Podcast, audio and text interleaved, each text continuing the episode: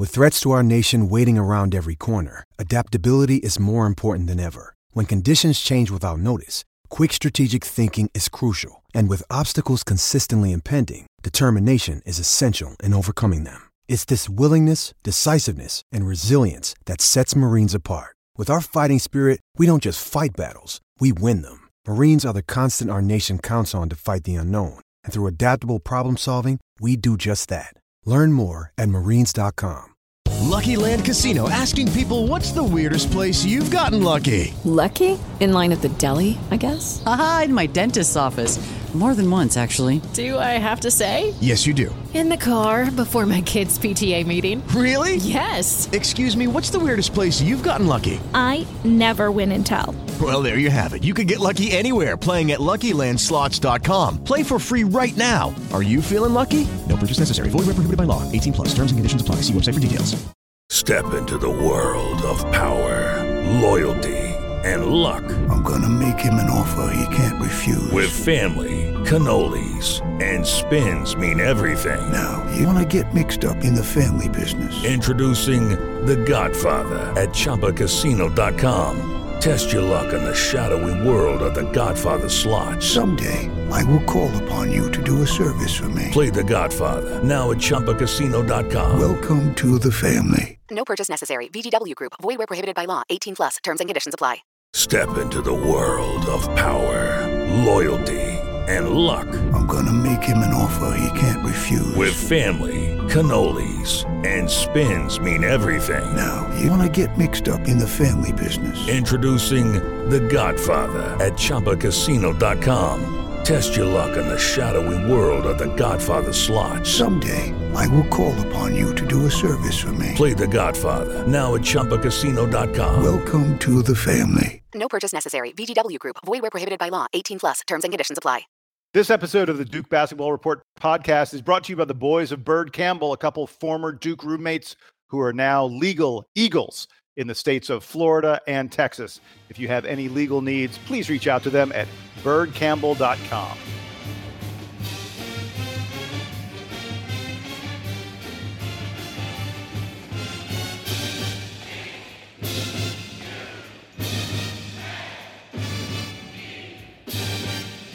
Duke fans, welcome to D B R podcast number one two zero. one hundred twenty of these babies in the books. Actually, not in the books yet. We're we're just starting it. It'll be in the books in about thirty, forty-five minutes or so when we're all done with this. This is our official N B A draft podcast. The draft is still going on as we speak, and we're going to discuss what's happening in just a moment. But first, before I do any of that, I need to tell you who the heck I am. I am Jason Evans. Uh, you know me on the D B R boards. I have a very secretive name. My name is Jason Evans. So uh, I'm joined, as I almost always am, by my good buddy, Donald Wine, Blazin' D W. Donald, how you doing this evening? I'm doing okay. Uh, for the for the people out there, just so you know where we're at right now in the draft, I'm going to sing a little tune. And I'm free, free falling. You are That's no Tom Petty, person. My friend, but I know who you're talking about.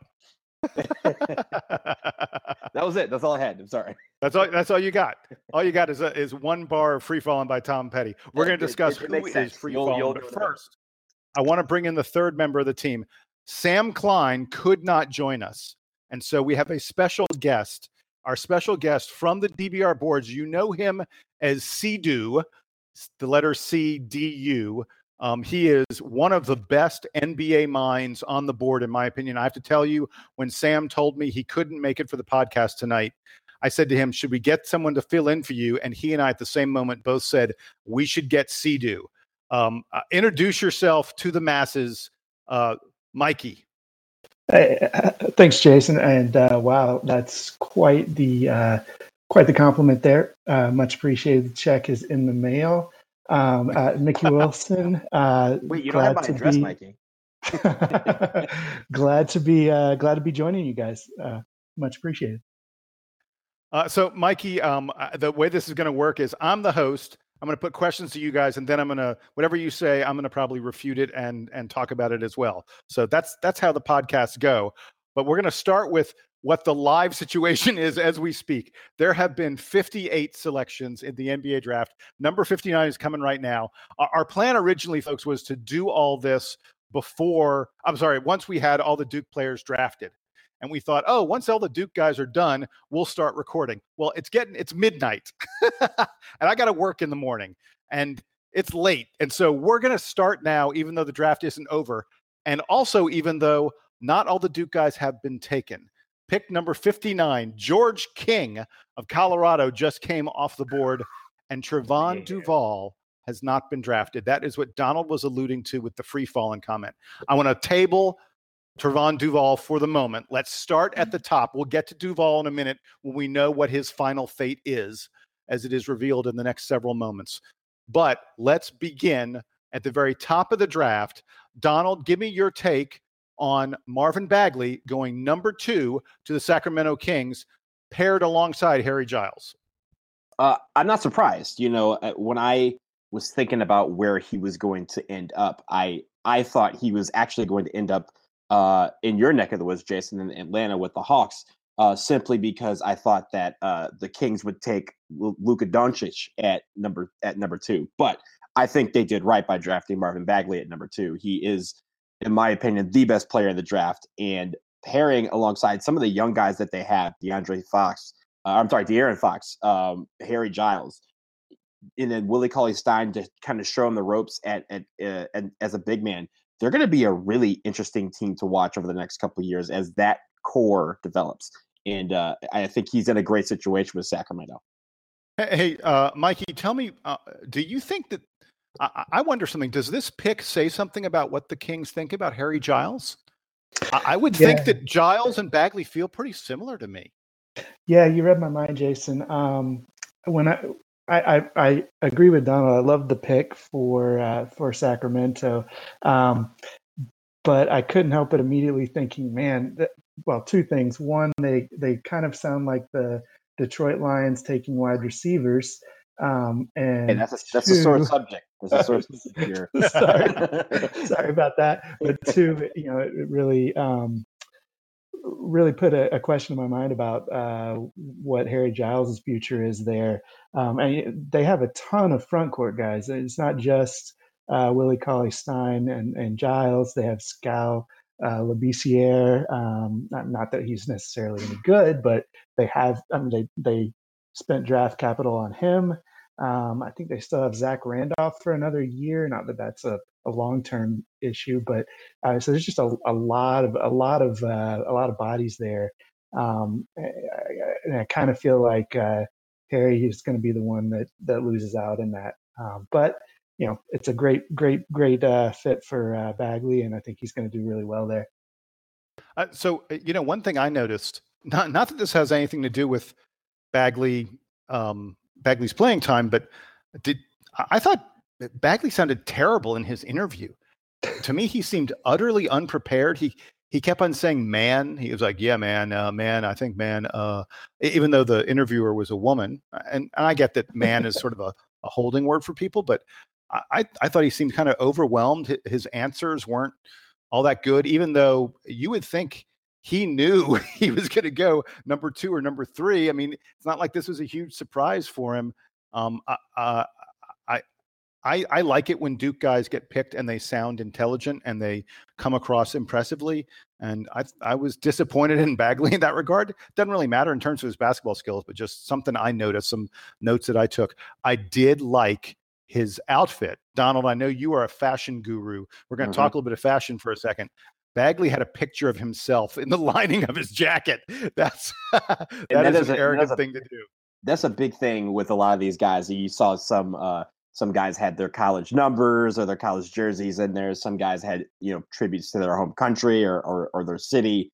Uh, and Bagley went with himself. I I, I kind of like it. It kind of brings a lot of swag to the to the whole situation. But to touch on the interview part, I'm not overly concerned with that, and here's why. He he's literally has the next fifteen years of his life to learn how to be a good interview. Uh, it, I'm not really worried about him. Just like these guys, they don't have to come out the blocks being the best uh, at anything that they're doing. And I, I attribute interviews to that as well. So Uh, I know he's going to improve. He obviously got some experience with it, uh, with, you know, the Duke Blue Planet videos that uh, Duke likes to do, the program likes to do, but uh, I'm not overly concerned with that. All right. So I want to yeah. move on a little bit and, and uh, uh, sorry, I just want to move on really quickly because we got, we got a lot of guys to talk about. Um, and uh, up next, uh, Sidhu, uh, Mikey, you have to talk about Wendell Carter going to your Chicago Bulls. I know you're a huge Bulls fan, uh, right? Am I right about that? Oh yes, oh yes. That's probably an understatement, but yeah, yeah. So I'm, you, uh, you you have to be thrilled by that choice for them. Oh yeah, it's. A, I mean, it's a, a, of the you know aside from something crazy happening and someone like Bagley falling to seven, um, uh, you know, that's about as good as I could have hoped. Um, he he. He de- he fits really well next to uh, our kind of centerpiece, Lauri Markkanen. Um, you know, does does all the things that Markkanen doesn't do um, in terms of rim protection, uh, rebounding, uh, and he and he shoots. I mean, he, he does a little bit of everything, um, but it's just a really good fit. And you know, it's always great to keep that uh, that that uh, trail of uh, Duke draft picks going to the Bulls. So I can't complain. Donald, what you what you got on Carter? Uh, were you, were you at all surprised? There, there was a little bit of talk maybe that he could have gone a little tiny bit earlier. Do you think this is the right spot for him? Oh, I actually picked him to go in this spot, and, and the reason why I did is because the Bulls need a player of that caliber with the skill set that he has. Um, you know, a guy who can rebound, a guy who can block shots, a guy who's very smooth in the paint uh, on the offensive end, a major inside presence. That's something that the Bulls have needed for quite a while. And and I think, you know, as the chips started falling uh, when re- with regards to some of the other players, it became much clearer that Wendell Carter was going to be here uh, when the Bulls picked, and he was not going to get past them. So uh, I think it's a tremendous fit for him. Um, I, I'm not going to like him being in Chicago uh, for obvious reasons. Uh, shout out to the Pistons, who had no picks uh, until like pick forty-two. Um, but I, I think for him, it is a is the absolute best place he could have ended up. And I think he's going to thrive there. So really quickly, um, uh, getting to the the thing that I'm going to focus on um, continually tonight. Uh, I loved uh, uh, Wendell Carter's outfit. I love the little African tiger wrap thing he had, uh, inspired by Black Panther. They said his parents had matching ones. Um, anytime you can uh, wear something that's inspired by Black Panther that, that is Wakandan, I'm I'm all in favor of that. Wakanda I thought forever. that Carter... I, well, kind of forever. I thought that uh, Carter sounded better than Bagley in his interview. Carter came across really, really nicely. Uh, one weird thing on the broadcast. Did you guys notice with, with a lot of these picks, they would go to Chauncey Billups, who who's terrible, by the way, um, so much worse than Jay Billis. Chauncey's awful. I don't know why they use him on these broadcasts, but they go to Chauncey Billups after each pick and they'd ask him for his comparison. You know, who does this player compare to from N B A history? And I can't believe that they didn't pick Al Horford. Everyone says Wendell Carter reminds them so much of Al Horford. Instead, they chose Carlos Boozer. And Chauncey Billups, I don't know what he was thinking with the Carlos Boozer comparison. I don't see Boozer and Carter being at all similar. Boozer never averaged more than, uh, you know, like point six or point seven blocks per game in the N B A. I think Carter is going to be a rim protector. Boozer never shot three-pointers other than, you know, desperation heaves. I think Carter has the range to to move out and take the three-pointer. I just thought it was a really weird comparison. And then uh, there was also some great stats I saw that cropped up after Carter was selected. Um, it was pointed out that Wendell Carter is, you know, Marvin Bagley, Wendell Carter combined are the twenty-fourth and twenty-fifth lottery picks of Coach K's career.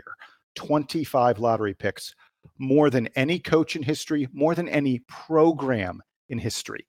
Take everyone who's ever coached at Kansas, take everyone who's ever coached at U N C, everyone who's ever coached at Kentucky. Coach K has more lottery picks than all the rest of them. And also, that I thought this was interesting, top ten picks, guys drafted in the first ten dra- uh, picks in the draft since the year two thousand. UConn has had eight. Arizona has had eight. Kentucky has had twelve. Duke leads the way with fourteen. Um, and uh, uh, the Duke men's basketball Twitter um, tweeted this out. I thought it was great. Top three picks since Coach K arrived at Duke in the mid nineteen eighties. Top three picks in the N B A draft. Duke has twelve. Kentucky has six. U N C has five. And Duke Men's Basketball pointed out that the best play here. Some amazing stats about about Duke basketball and uh, uh, you know and and how how well how what a great job we do at pushing guys into the N B A. And I believe this is like I think I saw this is the fourth this is the fifth year in a row, fourth or fifth year in a row that Duke has had a top three pick. That's crazy. That is just a silly, silly number. All right, I want to move on to the next Duke guy that gets picked, and and I think if if we'd been having this discussion two weeks ago, uh, we would have said that the next Duke guy to get picked was going to be um, Trevon Duval. I'm sorry, was going to be Gary Trent, uh, and it turns out um, the next guy to get picked was Grayson Allen, who who goes to the Utah Jazz, um, gets to play for uh, Quinn Snyder, who I'm sure over the years. They have met, and uh, Quinn, uh, you know, Quinn obviously can get on the phone to Coach K, knows exactly what he's getting in Grayson Allen. Grayson, by the way, is the thirty-eighth first-round pick of Coach K's career. Have I thrown out enough numbers lately? No one's going to be able to follow any of this. This would be better in a post than it would be on a podcast. Oh, well, what what the heck? In any event, Quinn uh, gets Grayson in Utah, a, a nice situation. Donald talked to me about it and talked to me about Donovan Mitchell and Quinn and uh, Grayson's relationship. It, I, it was funny uh, that, you know, during the interview, he was uh, speaking and all of a sudden Donovan Mitchell just came up and just gave him the biggest bear hug and was, you know, you know, messing with his uh, his jacket and all that stuff. Um, that shows you that, you know, and they said it during the broadcast. They said for all the talk about whether G Ms and other teams would uh, and teammates would take to Grayson Allen and the ant, quote unquote antics that he's had over the years. That shows you right there. I mean, this is a, a Donovan Mitchell and Grayson Allen had their, you know, toss, uh, tussles during, you know, when they were both in college. And for him to be the first guy to really jump up and welcome him to the Jazz, I think he's going to fit in great there. And uh, here's another thing that I I will give props to Grayson for. Shout out to him for not being invited to the green room at the draft, but he showed up to Brooklyn anyway. Like that is. I always love that because, you know, he gets to hear his name called. He gets to walk across that stage with his hat and get a handshake from another fellow Blue Devil, uh, Commissioner Adam Silver, and be welcomed into the N B A. Um, it's always great because that means you show confidence in yourself, that you know that you're going to make it and you want to be there for that moment. Uh, I thought that was pretty cool for him to do that. So um, I, I like the relationship that they have. I like the situation that he's going to be in. He's not going to be counted on to do much. Um, initially, but uh, but provide some good scoring and provide some you know good you know tough play.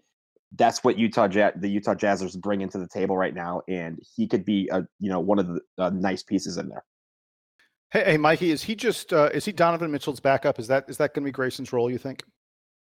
Yeah, I think that's probably the um, the primary role there. I mean, they have they still have Rubio at point guard, and they still have and obviously Donovan Mitchell.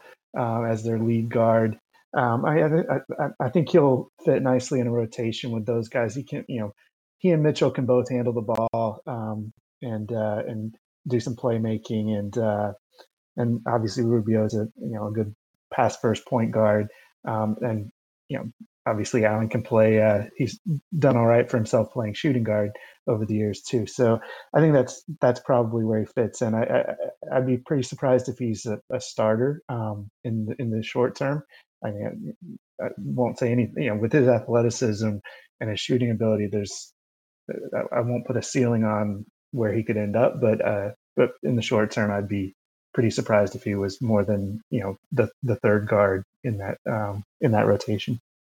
Yeah, but that's you know what uh, that that's perfectly fine. You go into a team that is uh, a very successful team um, with a really good coach who has a reputation already as a guy who develops players really nicely. I, I think it's an absolutely fabulous situation with Grayson. Um, there had been some talk he he might uh, end up on the Atlanta Hawks. I'm glad that he didn't um, uh, because yeah. I think you know I think it's sort of better sometimes, especially if you're a guy who's kind of N B A ready like Grayson is as a senior. To, to be in a situation where you're not going to be asked to do too much, not going to be too many expectations. Go out there, learn a little bit about what it's like to play at this next level. Um, uh, you know, get your, you know, eight to twelve minutes a game and begin to develop as a as a pro, as opposed to being thrown to the wolves, which would have happened if he'd been taken by a team that uh, you know didn't have as as many good backcourt players as as a team like Utah does. Yeah, I think um, uh, it, it also helps to go to a team that's. You know, going to be in the playoff hunt uh, for the foreseeable future. I think, um, you know, just for the exposure Uh, you know, you see what happened for a guy down, that played down the road, Danny Green, um, kind of coming in as a as a role player on a on a championship level team. I, you know, I don't know that the Nuggets are, or sorry, uh, the Jazz are quite on a, a championship level, but uh, but they're they're going to be relevant uh, in in uh, April and May uh, for the you know for the foreseeable future. So yeah, it's a great opportunity. I think it's a really good fit, and it, you know who, who knows that you know. But like I said, with his athleticism and shooting ability, I mean, he, you know, he he'll he'll play a lot in the N B A, and he may be a starter sooner rather than later. So I, yeah, it's a great, great fit for him. Uh, so uh, before we uh, move on to the second round, uh, I want to reflect a little bit back on the first round. Um, and uh, Mikey, let me go back to you. Um, did you have anything more you want to talk about with, with the first round, either with the Duke guys or, or, or other guys? Yeah, I mean, I would just like to. Well, I'm a Bulls guy, so I, I apologize ahead of time. But uh, uh, you know, I think with Wendell Carter, um, I think the the biggest thing is I, I, he, I know he got a lot of flack or some flack from some folks about the comments about uh, you know we didn't get to do all you know we can do uh, at Duke. I think with him, that's probably more true than for just about anybody else, um, it, it, just by virtue of playing next to uh, Bagley. Um, I think he's going to be, uh, I think he's going to show a lot more um, in the N B A than he was able to in college, just by virtue of having that extra space and, a, a, you know, having a larger role. Um, so really looking forward to seeing what he does um, next year. So, so the, for me, there were a couple things in the first round, and Donald, I'll get to you in just a moment on the first round, that I wanted to reflect on, um, not not necessarily involving Duke guys. Um, Jerome Robinson of Boston College went in the lottery. Man, I mean, I, I am not that he's not that good, because he's a really good player. Uh, you know, absolutely deserved to to get serious N B A consideration. Uh, you know, and be a high draft pick, but. I mean, like a week ago, uh, it wasn't even a sure thing that Jerome Robinson was going to go in the first round. He must have had some incredible workouts, great interviews. Teams must have seen stuff they loved on tape, because uh, when he entered the draft, you know, it wasn't a sure thing that he was that he was going to stay in the draft. Um, I, I found that um, shocking and, and good for him. You know, g- g- great job, Jerome. Um, And, and then uh, another A C C guy that surprised me, Josh Okogie, went number twenty. Um, again, he's a guy that when he entered the draft process, uh, a, a lot of people thought he he might end up pulling out, that he'd be a fringe first rounder. He goes number twenty. He had a really good combine. It shows what having a good combine will do for your draft stock. Um, you know, congrats to him. And then the last guy in the first round I want to talk about, is there anyone in the world of the N B A who had a worse nine months than Michael Porter Junior? Michael, yeah. that, that, that dude, uh, nine months ago, before he got hurt, he was in line to be the number one pick. I mean, people were absolutely, it was going to be him or Bagley uh, or, or Ayton. Um, and then he got hurt. He missed his entire college season, and he missed a chance to play with his brother, to play under his father, who is an assistant coach at Missouri. And then he sees his draft stock plunge. He almost fell out of the lottery. I, and I looked, if he'd gone at, at number three, which I, you know, I'm saying that's, that's like, you know, nine months ago, that was his low point.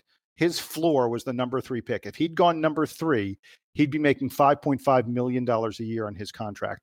Instead, as the number fourteen, he's going to make two point five million dollars a year. He, his salary has been more than halved. He cost himself probably fifteen, eighteen, maybe twenty million dollars over the life of his rookie contract. Um, now, that said, two and a half million dollars a year, I'll take it.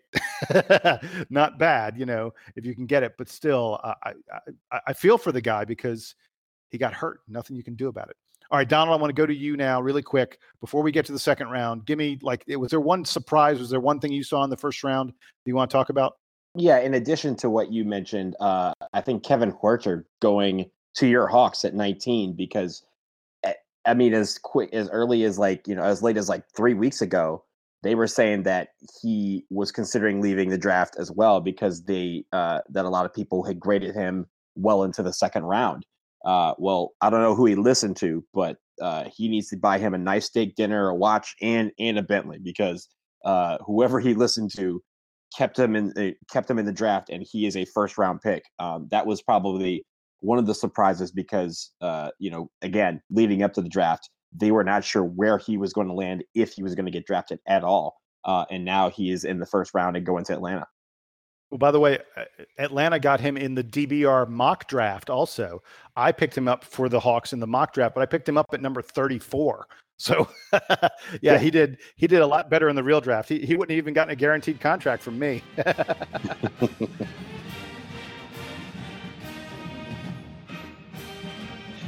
All right, gents, let's move on to round number two. Um, and uh, a dookie goes fairly early. Number thirty-eight, Gary Trent Junior goes to Sacramento.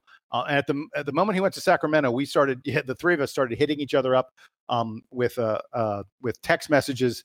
Um, uh, uh, Mikey, I think you were the one who said it's the Sacramento Blue Devils, because they would now have three Blue Devils with with uh, uh, Marvin Bagley and um, uh, and Harry Giles.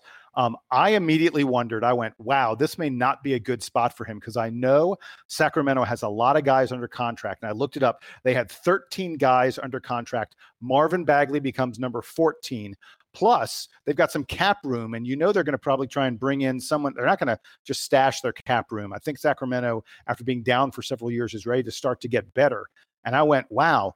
Gary Trent could be looking at being like Sacramento's two-way player with the G League. Like, I don't think they can offer him a full N B A contract. They just don't have enough spots um, to offer him a contract. And then literally, as I was doing the research on this and looking it up, he got traded. He got traded to Portland, which is a much better situation.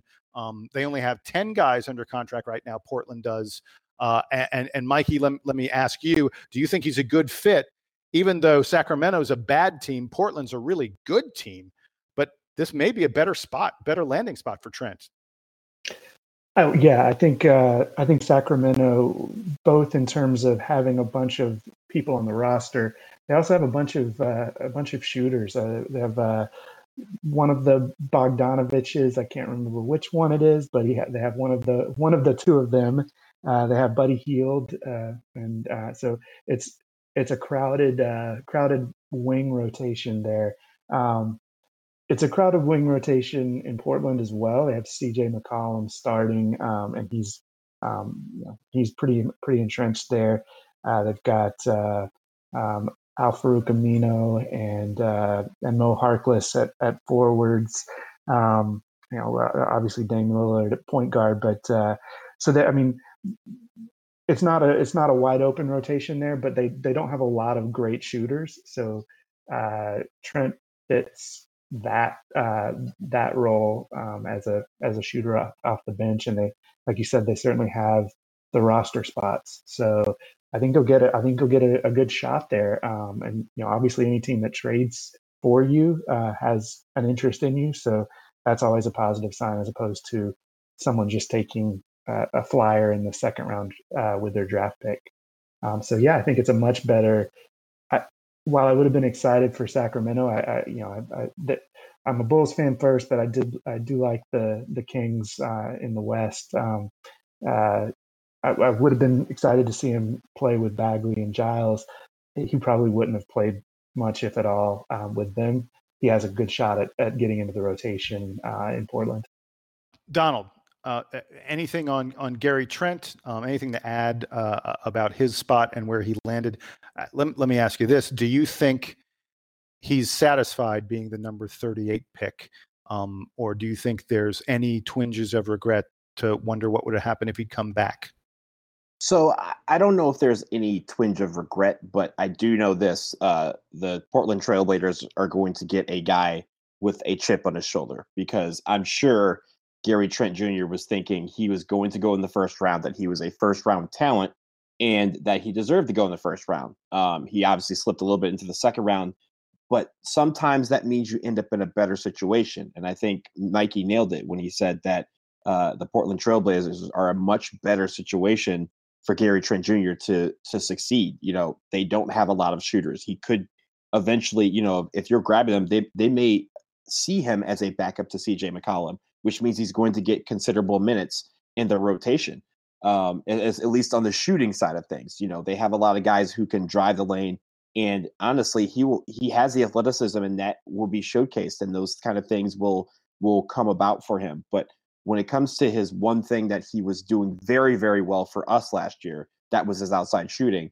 You're, he's in a great situation for that. So uh, while I think that he probably is sitting there saying, I should be, I should have been a first round pick, hopefully that trans, translates into his game, and he comes out to the Portland Trail Blazers and says, I'm going to make thirty-six people regret that they didn't pick me. It's almost like he'll fit into the exact same role that he had last year uh, for Duke, um, because you know they have two pretty much ball dominant uh, guards.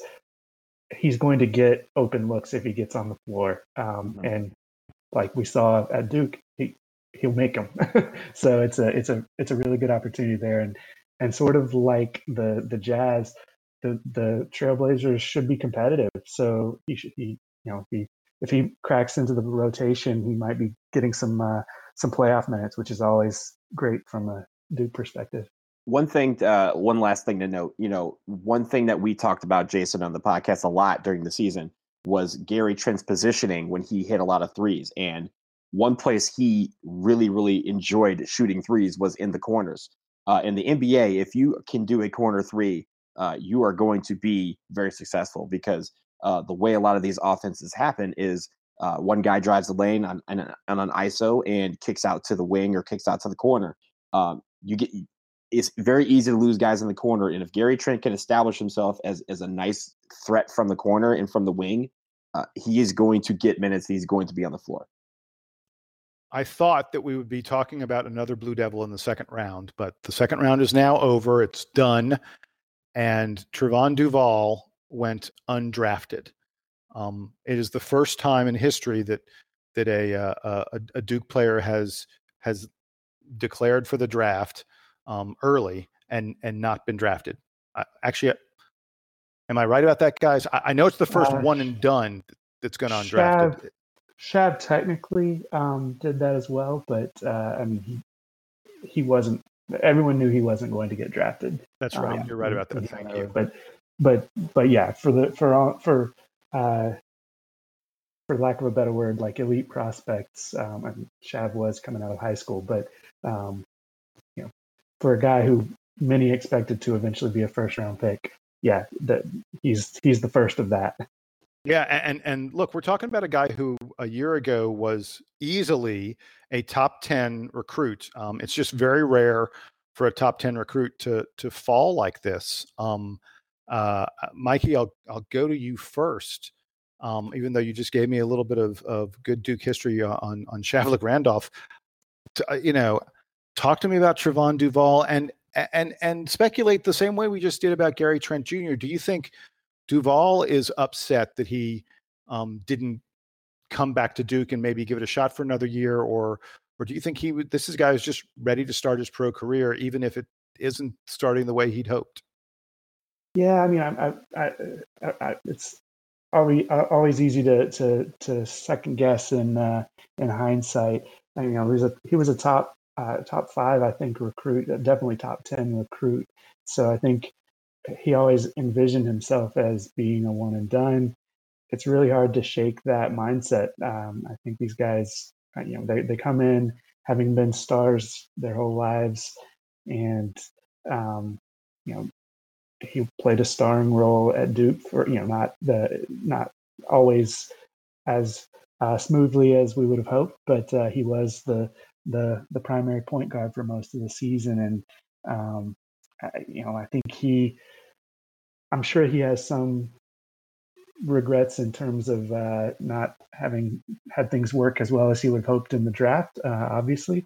Um, but you know, I think when you when you picture yourself a one and done, it's it's it's it's hard to shake that. I mean, I, I think uh, Jim Sumner mentioned, you know, uh, Marquise Bolden uh, has envisioned himself as a one and done even after his freshman year, and um, you know, it, it, it takes it takes some uh, kind of soul searching to, I think, to reestablish, uh, um, to to be willing to kind of make that that that shift in in, in your mind. Um, yeah, it's just a just an unfortunate circumstance. Hopefully, I mean, the good news is I, I I'm sure someone will take uh, take a chance on him, a chance on him there as an undrafted free agent. Uh, he'll get an opportunity. He's got to um, he's got to work on that that that that jump shot and uh, uh, and and and hit free throws um, and and improve the decision making. I mean, uh, he's got the, the physical tools are there, obviously, but man, um, yeah, he's got it's it's a it's a there's a lot of development that needs to happen for him, and, and hopefully hopefully it, it, it he finds the right spot for it. Donald, do you think this? I mean, this is we're, we're we're talking about this like it's a big surprise, like it's a shock. Do you think Trevon Duval is is shocked by this? Do you think maybe? I mean, uh, were there any hints that this could happen, that he could go undrafted?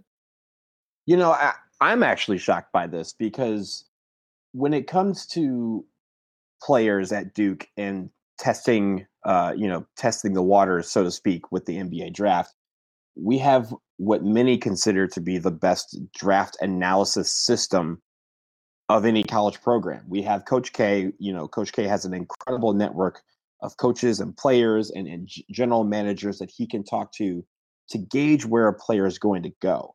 And I feel like if the draft grade came back and and Trevon Duval was not going to be drafted, Coach K would have implored him to stay, or he would have said, "Hey, this is This is where this is what's going to happen. This is your reality. Maybe what they're telling you is come back for another year, and maybe we have Trevon Duval back in Duke Blue next season." I, I don't know where that went wrong, or or or if it went wrong, because it could have been where they said, "Hey, you are going to be a second round pick at best, a, a low first round, a low second round pick, and maybe undrafted." And Duval could have taken that information and, and went, "Okay, I understand. Thanks, coach, but I'm still going to go." Um, that's obviously something that could have happened. But I, I feel like something went amiss here, because I I doubt that uh, most fans would have thought that Trevon Duval would have gone undrafted um, in the in this year's draft, uh, that there were sixty players that, you know, N B A teams thought was better. But uh, yeah, I don't know where the breakdown is. I, I I'm not quite sure, because, like you guys have said, this is the first time this really that has really happened. You know, when guys go undrafted, we kind of figure it and see it coming.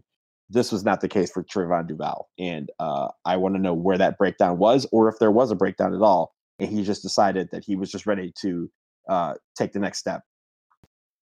You know, you made a great point about the. the connections that Coach K and that the Duke program has to the N B A. It reminded me there was a there was a a, a, a, a tweet, an image that was sent out. I think the Duke men's basketball sent it out earlier today. Um, uh, that that pointed out the number of Dukies who are connected to the top tier of N B A teams. Grant Hill is one of the owners of the Hawks. Steve Pagliuca, uh, whose son played at Duke and, and who's a Duke alumni and has been on the, the board at Duke, is the owner of the Celtics. Nicky Aronson, um, who's a Dukie, is the C E O of the Miami Heat. Quinn Snyder is a head coach. Tony Lang is, is, is one of Quinn Snyder's assistants in Utah. Chip Englund is an assistant coach for the San Antonio Spurs. David McClure is an assistant coach for the Indiana Pacers. Bob Bender is an assistant coach for the Memphis Grizzlies. Sean Dockery is a G League coach for the Memphis Grizzlies. Trajan Langdon is an assistant G M for the Brooklyn Nets. Sheldon Williams is a scout for the Nets. Elton Brand is an assistant G M for the seventy-sixers. I could go on and on. I mean, Shane Battier is in, is in analytics for the Heat. Like, I mean, we yes, yes, literally Mar- Mar- in every on every level. We have owners, we have G Ms, we have coaches, we have you know, you know, stat guys, we have you know, development guys, we have D League coaches, we have David, everything. David Henderson and Marty Poshius are both um, are both uh, scouts in the N B A. Danny Ferry is a special advisor to the New Orleans Pelicans. It goes on and on and on. So, I I, I would hope that those folks were able to tell Coach K and Trevon Duval, this might happen, and that Duval is prepared for what comes next. Uh, and, and I really wonder if what comes next, I, I, I hope he's willing to make the sacrifice of taking less money and playing in the G League and developing his skills and working full time on that shot. Like Mikey said, he he needs to. And Mikey, you are one hundred ten percent right about that. Um, I, I hope that he does that as opposed to probably taking more money to go over perhaps and play in Europe or something like that, where I'm not where he will be sort of out of the N B A's eye. Because I think Duval has the body, the skills, the athleticism to be an N B A player someday. He just needs more time to develop. He needs more practice to develop. And I'm not one hundred percent convinced that coming back to Duke would have been the right thing for him. I think not worrying about his studies and just worrying only about his his basketball might might actually be the smartest thing for a guy like this. Um, so I don't know that it's a terrible situation he ended up in here. No, I think I think that's a, a great point. As much as we all love Duke, and I'm, you know, not to say he did he didn't love Duke. A lot of these guys find that their experience in college is only somewhat preparation for what they need to do in the N B A. And like you said, you're not a one hundred percent full-time uh, basketball player in school, especially at Duke. Um, for him, you know, he could, he could have certainly have developed with another year at Duke. He would have been competing with another point guard, which may or may not have been optimal. Um, you know, we've certainly had two point guards work well together before, um, but uh, he'll get if he if he's driven, he'll have every opportunity to to show his skills. Uh, I think the G League's a good route. Um, trying to latch on with a two way contract would be a not terrible route. Um, you know, I, I, I don't doubt that someone will give him a chance, even with a with a Uh, with an available roster spot um, above the G League. But yeah, it, it, there's there's a lot of uh, it, it, shooting is such a priority in the N B A these days, and, and for a point guard to not be a good shooter uh, you know, is is is is a real detriment um, in in the league right now. So if he can if he can get that shot to fall, the rest of the physical tools, especially with the hand check rules in the N B A. And the you know the added space with uh, the wider three point line and better shooters in general, he could be a real really dynamic player. But it's it's it's just hard when you can't shoot. Um, so it's it's it's definitely disappointing. Um, I don't doubt that he um, I don't doubt that he uh, uh, was ready to go. And and from that perspective, you know, it may not be the worst thing in the world. It's disappointing for a Duke fan, but uh, hopefully, hopefully, he gets the shot together. Uh, one final point on uh, on Duval: uh, the two most important words in his life at this point, summer league. He is going to have to try and find a summer league team uh, and and really show out, because that is going to be the first step for him at this point uh, to getting uh, a chance to either make a training camp roster or to get onto the G League. That is his that is his goal now. He has to really shine in the summer league. This is his this is his now his his opportunity. I, I think that is very, very accurate. And and I want to point out, and we're about to wrap up here, folks. Um, but but uh, one of the things I wanted to say is that Trevon Duval is not alone. Um, there are a number of really, really good college players, guys who would have impacted the the the shape of what college basketball will be next year, who chose to go into the N B A draft and it didn't work out for them. And I'm talking about Malik Newman of Kansas, who had, you know, a really, really big game against Duke. Kansas is going to be in the top five. A lot of people think Kansas is preseason number one. Malik Newman declared for the N B A draft, came out and got undrafted. Wenyon Gabriel of Kentucky. Kentucky needs some big men. Gabriel would have been, uh, you know, another nice piece for a Kentucky team that's going to be a top five team. Went into the draft, undrafted. Alonzo Trier and Raleigh Elkins of Arizona. I mean, Arizona's program is in a lot of trouble. Getting those two guys back, I, Arizona's probably a top fifteen, top twenty team if they have both those guys back. Neither one of them are going to be back at Kansas, even though they both went undrafted. So Trevon Duval is not alone. There are plenty of other guys who were sure, even though they were, you know, wading into the uncertainty of the N B A, they thought their name would be called tonight, um, and it wasn't. And then there are the seniors whose name wasn't called. Um, Theo Pinson, Bonzi Colson. Uh, there, there are, you know, a lot of other guys who, you know, had great college careers, and um, and it's a bummer that, uh, you know, that they aren't, that they're going to have a tougher road uh, to to make it to to the N B A. Um, although I think I, I mentioned Pinson and Colson specifically, both those guys, I think some N B A team is going to, I yeah. don't know, it'll it'll be a two way player or something. Those two guys to me just impact the game in some special kind of ways, and I think they'll find. find something out there. But well, uh, Mikey Wilson, thank you so much uh, for joining us again. Mikey is C D U on the uh, D B R boards. We appreciate you filling in for Sam, giving us some, um, some very smart N B A perspective. Donald Wine, my usual uh, cohort partner in crime. Thanks for joining me here. It's uh, it's now twelve forty. Um, uh, no longer Thursday night, no longer draft night. It is the next morning. Um, and uh, that's going to do it for us here on the uh, D B R podcast, episode number one hundred twenty, our two thousand eighteen N B A draft episode. I am Jason Evans. Thank you so much for joining us. We'll be back fairly soon. We're still trying to work on some uh, some big-time interviews with some uh, folks who are connected to Duke. Hopefully we'll get those for you in the next few weeks. Until then, for Mikey, for Donald, for the absent Sam Klein, I'm Jason, and Duke Band, it's your turn. Take us home.